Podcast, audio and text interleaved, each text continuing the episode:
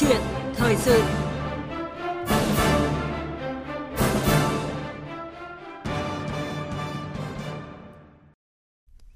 Thưa quý vị, thưa các bạn, gần 2 năm qua, đặc biệt là sau tác động khôn lường của đợt dịch thứ tư, quan điểm đảm bảo an sinh xã hội là mục tiêu, là động lực phát triển nhanh và bền vững của Đảng, Chính phủ đã được thể hiện rõ nét qua hơn 70 chính sách khác nhau liên quan tới Nghị quyết 42 năm 2020, Nghị quyết 68 năm 2021 và gần đây nhất là Nghị quyết số 3 của Ủy ban Thường vụ Quốc hội.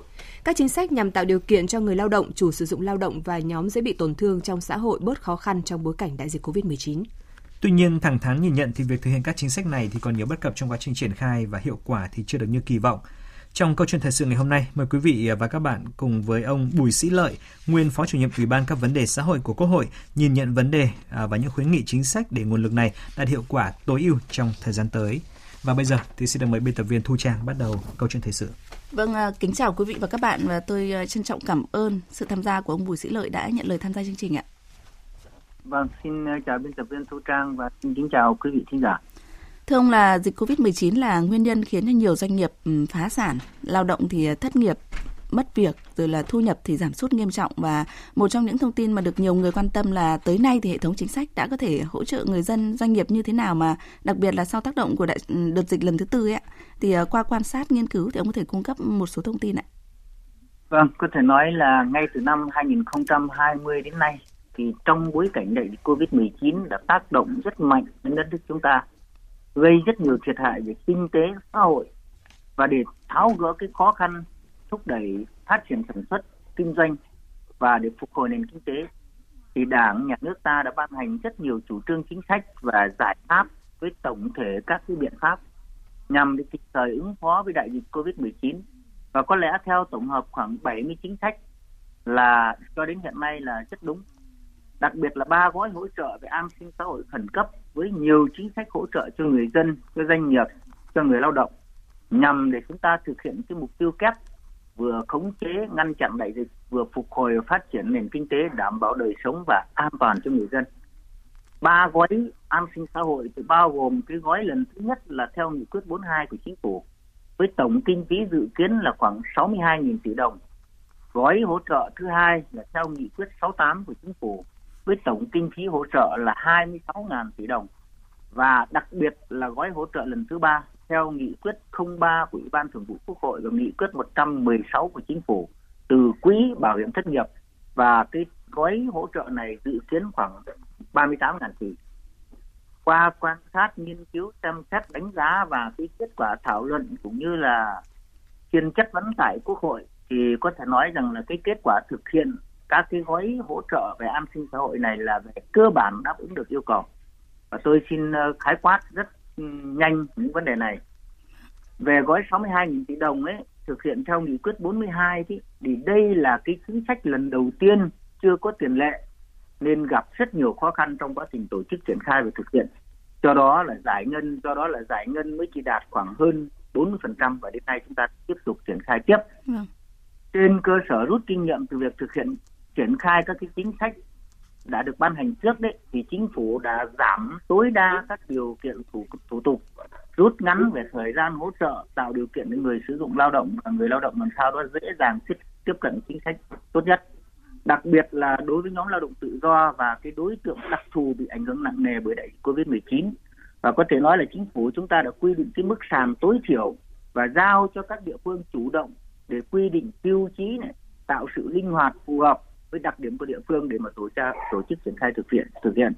Do đó có thể nói rằng cái gói 26.000 tỷ đồng đấy thì theo cái nghị quyết 68 thì đến tháng 11 năm 2021 thì chúng ta đã giải ngân được 26,39 ngàn tỷ đồng và hỗ trợ cho 26,98 triệu lượt đối tượng. Và đây là chúng ta có thể nói rằng là đạt được cái mục tiêu cơ bản đề ra. Ừ.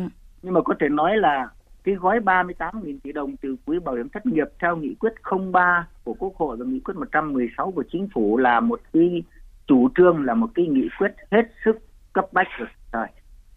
Có thể nói là đến tháng 11 năm 2011 là chúng ta đã 2021 thì chúng ta đã giải ngân 24 tỷ đồng, 24.000 tỷ đồng cho trên 9,41 triệu lao động thuộc cả cái đối tượng đang tham gia bảo hiểm xã hội và à, bảo hiểm thất nghiệp và trên 600 55.000 người đã dừng tham gia bảo hiểm thất nghiệp, tức là chúng ta đạt khoảng 87% rồi.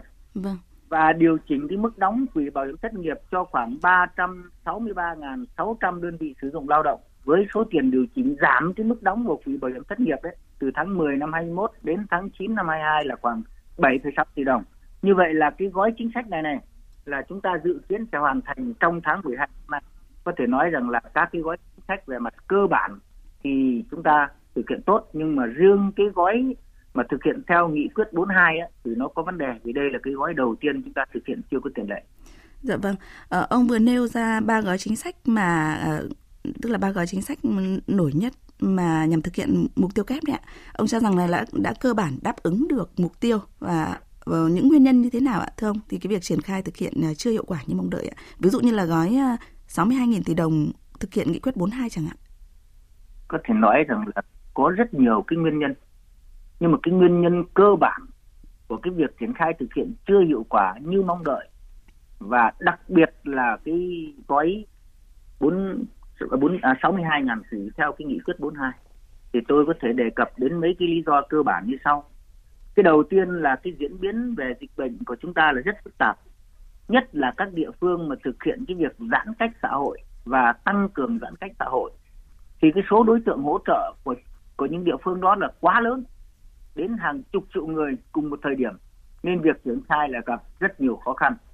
Vấn đề thứ hai là vẫn còn tình trạng rất cứng nhắc, thủ tục rườm rà và trong triển khai ở một số cơ sở, một số đơn vị. Và thứ ba là công tác hỗ trợ ở nhiều địa phương vẫn chủ yếu tiến hành theo cái thủ công, chưa quan tâm đúng mức sử dụng cơ sở dữ liệu, ứng dụng công nghệ thông tin và chi trả để hỗ trợ cho người dân nên tình trạng là phát nhầm này nhận nhầm này xảy ra ở một số địa phương là cũng tương đối. Thứ tư là việc làm thủ tục hồ sơ cũng rất khó khăn. Người lao động cũng không đi lại được một cách dễ dàng để hoàn thiện các thủ tục. Điều này sẽ ảnh hưởng trực tiếp và rất lớn đến cái tiến độ thực hiện các cái chính sách hỗ trợ. Vấn đề thứ năm là một bộ phận người lao động và người sử dụng lao động của chúng ta cũng không được phổ biến chưa ừ. được thông tin đầy đủ chưa được kịp thời về các chính sách nên mà cái hiểu về các cái chính sách này là chưa thật sâu chưa thật cận kẽ vì vậy cũng chưa chủ động lập hồ sơ và đề nghị để được hỗ trợ và vấn đề cuối cùng là gì ạ một số chính sách được quy định tại cái nghị quyết 68 của chính phủ và cái quyết định số 23 của thủ tướng vẫn chưa thực sự phù hợp với thực tiễn. Ừ. Tại sao?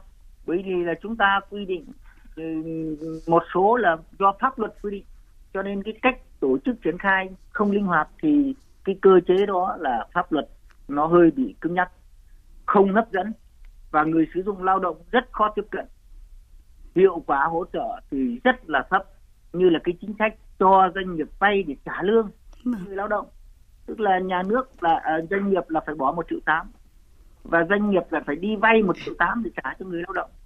Cho nên rõ ràng là cái cái nguồn mà mà mà, mà vay từ cái tái cấp vốn qua ngân hàng chính sách xã hội này là rất rất khó tiếp cận vâng. đối với các doanh nghiệp. Và cái cuối cùng tôi cho là một cái vướng mắc đó là chính sách hỗ trợ cho doanh nghiệp đào tạo và đào tạo lại từ quỹ bảo hiểm thất nghiệp theo quy định của luật việc làm. Thì cái quỹ bảo hiểm thất nghiệp này này không chỉ là để chi trả cho người lao động khi mất việc làm để mà tìm cái điều kiện tìm việc làm mới đâu mà còn dành một cái nguồn lực lớn để mà đào tạo đào tạo lại. Đào tạo đi trước đón đầu để người lao động không rơi vào cái tình cảnh như là mất việc làm và thiếu lực việc làm dẫn thất nghiệp vâng. nhưng mà rõ ràng thì chúng ta thực hiện nó cũng chưa được tốt và chưa được nghiêm nghiêm túc theo đúng quy định của pháp luật. Dạ vâng, như vậy thì à, liệu chúng tôi có thể hiểu rằng là cái gói 38.000 tỷ nghìn tỷ đồng về sau mà thực hiện à, theo nghị quyết 03 của Ủy ban Thường vụ Quốc hội ạ là đã uh, đáp ứng được gần như là tối đa mục tiêu ban đầu đề ra là do đã hạn chế được những cái bất cập của các cái gói trước hay như thế nào? Tôi thì tôi hình dung là ví dụ như là đối tượng thì không quá lớn như là gói 62.000 tỷ đồng hay là thủ tục thì cũng bớt dườm già hơn và đã biết sử dụng công nghệ thông tin ạ?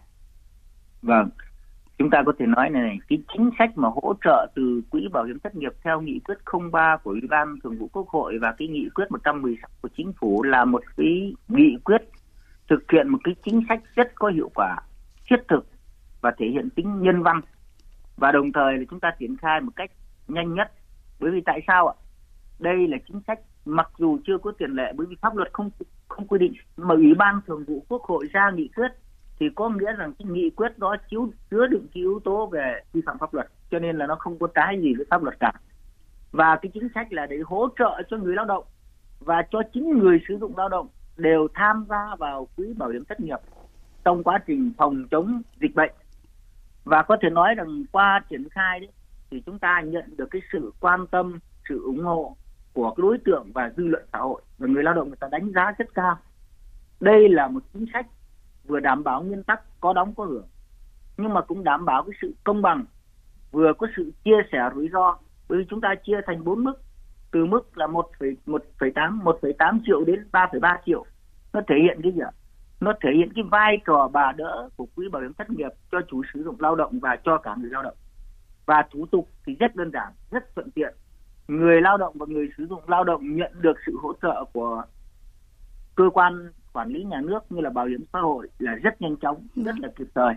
Và chủ yếu là người ta nhận cái hỗ trợ đó qua tài khoản và trên cơ sở dữ liệu đã có của bảo hiểm xã hội Việt Nam. Điều này chúng ta khẳng định đây là một cái chính sách rất là đúng đắn và rõ ràng khi khó khăn khi dịch bệnh người lao động và chủ sử dụng lao động được hỗ trợ nguồn kinh phí này là một cái sự tin tưởng vào cái chủ trương chính sách quan điểm của đảng nhà nước chúng ta về chính sách bảo hiểm xã hội trong vâng. đó có cái bảo hiểm thất nghiệp. Vâng, ông vừa nêu ra khá nhiều ờ, ưu điểm của gói ờ, hỗ trợ theo nghị quyết 03 gói 38.000 tỷ đồng đấy ạ. Bây giờ xin mời ông cùng ờ, quý vị thính giả chúng ta hãy nghe những thông tin mà chúng tôi tổng hợp từ người người dân dư luận và cả doanh nghiệp có cả những thông tin đồng thuận và có cả những thông tin đối lập đấy ạ. Chúng ta hãy cùng xem là những thông tin đối lập là gì. Chị Châu Thị Thu Sơ, công nhân công ty cổ phần đầu tư quốc tế Phong Phú vừa nhận được 2 triệu 650 nghìn đồng từ Quỹ Bảo hiểm Thất nghiệp theo chính sách hỗ trợ của Nghị quyết 116 của Chính phủ. Đối chiếu quá trình đúng thì được bảo hiểm xét duyệt tiền chuyển vào tài khoản của mình nữa. Rất là đơn giản. Cảm thấy rất là vui, bất ngờ luôn. Ngoài sự mong đợi. Đại dịch COVID-19 đã ảnh hưởng nặng nề đến sản xuất của công ty cổ phần đầu tư quốc tế Phong Phú, sản lượng giảm một nửa so với trước. Vì thế, các chính sách theo Nghị quyết 68, Nghị quyết 116 đã giải quyết phần nào khó khăn cho người lao động. Bà Nguyễn Thị Mỹ An, giám đốc điều hành công ty cổ phần đầu tư quốc tế Phong Phú cho biết, toàn công ty có hơn 2.200 công nhân tham gia đóng bảo hiểm thất nghiệp. Theo nghị quyết 116, người lao động được hỗ trợ tổng cộng hơn 4 tỷ 500 triệu đồng. Với cái nguồn hỗ trợ này thì cũng tạo một cái động lực rất là lớn và thuận lợi cho doanh nghiệp hoạt động sản xuất kinh doanh đỡ bớt cái gánh nặng cho đơn vị và công nhân một phần là yên tâm vào cái hoạt động sản xuất của đơn vị hơn. Cũng đón nhận khoản hỗ trợ đặc biệt này, doanh nhân Lưu Hải Minh, Phó Chủ tịch Hội Doanh nghiệp Sản xuất Sản phẩm Công nghiệp Chủ lực Hà Nội, Phó Chủ tịch Hiệp hội Doanh nghiệp nhỏ và vừa Hà Nội kiến nghị. Tôi nghĩ là đợt vừa rồi Bảo hiểm xã hội đã làm một cái việc rất là tốt, trích từ cái quỹ ờ, thất nghiệp ra mà chuyển cho những người đóng bảo hiểm. Ví dụ như cá nhân tôi được nhận hơn 3 triệu, tôi thấy rất là bao nhiêu năm làm việc lần đây là lần đầu tiên chúng tôi được nhận tiền từ bảo hiểm xã hội. Nhưng mà cái cách đấy chưa phải là cái cách hay, nó chỉ đến được một phần lao động trong toàn xã hội. Tôi nghĩ là ngân sách của nhà nước thì không có nhiều, mà cứ mỗi người dân một, hai triệu cực kỳ tốn kém. Chúng ta nên chăng là dùng những cái tiền đấy có thể làm những cái gói kích thích kinh tế thì tốt hơn? Tại vì nhiều khi những gói kích thích kinh tế nó như một cái hiệu ứng domino chính phủ chỉ cần bỏ ra một đồng nhưng mà gói domino này nó làm cho cả cái nền kinh tế nó phát triển đến mức trăm đồng thì nó tốt hơn rất nhiều Vâng, có lẽ là ông ờ, Bùi Sĩ Lợi và quý vị thính giả đã nhận ra một vài thông tin ờ, rất là khác biệt từ doanh nhân Lưu Hải Minh rồi đúng không ạ? Một trong những đối tượng mà được hưởng lợi từ gói chính sách mà chúng ta đang nhắc tới, tức là gói 38.000 tỷ đồng theo ờ, nghị quyết số 03. Thế nhưng mà ông Lưu Hải Minh cũng khẳng định rằng là đó chưa phải là cách làm hay, thậm chí là còn tốn kém nữa. Xin hỏi quan điểm của ông về nội dung này có thể nói là cái ý kiến của ông Lưu Hải Minh là rất là hay. Tuy nhiên tôi phải nói thêm một cái điểm thế này, chúng ta không thể mang cái quỹ bảo hiểm thất nghiệp để chi cho tất cả người lao động. Vì quỹ bảo hiểm thất nghiệp là chỉ là do người lao động và chủ sử dụng lao động đóng theo nguyên tắc có đóng có hưởng. Thì có nghĩa là cái tiền này chỉ được chi trả cho các doanh nghiệp và chính người lao động của doanh nghiệp đã tham gia vào quỹ bảo hiểm thất nghiệp. Thì đấy là cái điểm thứ nhất tôi phải nói cho nó rõ. Thứ hai là rõ ràng cái ý kiến của người dân doanh nghiệp người lao động người đánh giá thế là rất chính xác. Đây chỉ là giải pháp tình thế. Và do doanh nghiệp và người lao động quá khó khăn nên chúng ta phải xử lý. Cho nên cái đề xuất của ông Lưu Hải Minh ấy, thì tôi rất là đồng tình cái quan điểm đó. Bởi vì cái quỹ bảo hiểm thất nghiệp ấy là chi cho người lao động mất việc làm để bảo đảm đời sống trước mắt khi đi tìm việc làm mới nhưng mà về mặt lâu dài bền vững và căn cơ là phải chi cho đầu tư phát triển sản xuất để duy trì việc làm tạo mở việc làm mới và thông qua cái quá trình đào tạo đào tạo lại cho người lao động tại doanh nghiệp. Vấn đề này chúng ta chưa làm tốt. Vâng. trong nhiều năm thực hiện luật bảo hiểm việc làm luật việc làm và thực hiện chính sách đào tạo đào tạo lại trong doanh nghiệp chúng ta mới đạt có khoảng năm sáu phần trăm điều này rõ ràng là chúng ta chưa quan tâm. Cho nên cái ý kiến của ông Lưu Hải Minh thì chúng ta dùng cái quỹ này này để chúng ta đầu tư để duy trì sản xuất, để tạo mở việc làm. Thì đó mới là vấn đề căn cơ. Và rõ ràng là cái chính sách đào tạo đào tạo lại tại doanh nghiệp là một chính sách cực kỳ quan trọng. Và chúng ta nói giống như là một cái sự phòng ngừa khi mà cái nguy cơ mất việc làm do dịch bệnh xảy ra. Chúng ta phải chuyển đổi từ cái khi đang có việc mà chúng ta sang đào tạo nghề cho người lao động. Vâng. Vâng, à, quý vị và các bạn đang nghe câu chuyện thời sự với chủ đề là nhìn lại các chính sách hỗ trợ người dân doanh nghiệp gặp khó khăn do đại dịch với sự tham gia bàn luận và khuyến nghị chính sách của ông Bùi Sĩ Lợi, nguyên phó chủ nhiệm Ủy ban các vấn đề xã hội của Quốc hội và quý vị quan tâm vui lòng kết nối trao đổi với khách mời qua số điện thoại là 0243 5563 563. Tôi xin nhắc lại số điện thoại là 0243 5563 563. Vâng, à, thưa ông à, Bùi Sĩ Lợi ạ, liệu có phải là chỉ cách thức triển khai thì đang ờ, tồn tại những bất cập cho nên là hiệu quả của các gói chính sách thì chưa như mong đợi hay là còn những lý do nào khác? Thì xin mời ông cùng ờ, quý vị thính giả chúng ta hãy nghe ý kiến từ chuyên gia kinh tế tiến sĩ Lê Duy Bình ạ về những gói an sinh của chính phủ, chúng ta thấy rằng là có một số gói được thực hiện khá nhanh, tác động rất là tốt, như là hỗ trợ trực tiếp cho một số những nhóm người lao động hoặc sử dụng quỹ bảo hiểm thất nghiệp hỗ trợ cho người lao động cũng đã mang lại những cái lợi ích trực tiếp cho người lao động gói để hỗ trợ cho doanh nghiệp trả lương cho người lao động thì cái gói đó à, thực hiện chưa được tốt. Hoặc một số những cái biện pháp hỗ trợ cho những người lao động tự do thì ở một số và địa phương đã thực hiện chưa được tốt do những cái hạn chế về mặt nguồn lực hay là công tác thống kê rồi là tổ chức thực hiện chưa tốt. Thế như vậy gói hỗ trợ là nó có những cái bức tranh tháng tối rất là khác nhau. Nhưng mà nhìn chung thì những cái biện pháp hỗ trợ đã phần nào đó là giảm bớt những nỗi đau về mặt kinh tế, về mặt sinh kế. Những người dân những người lao động gặp phải.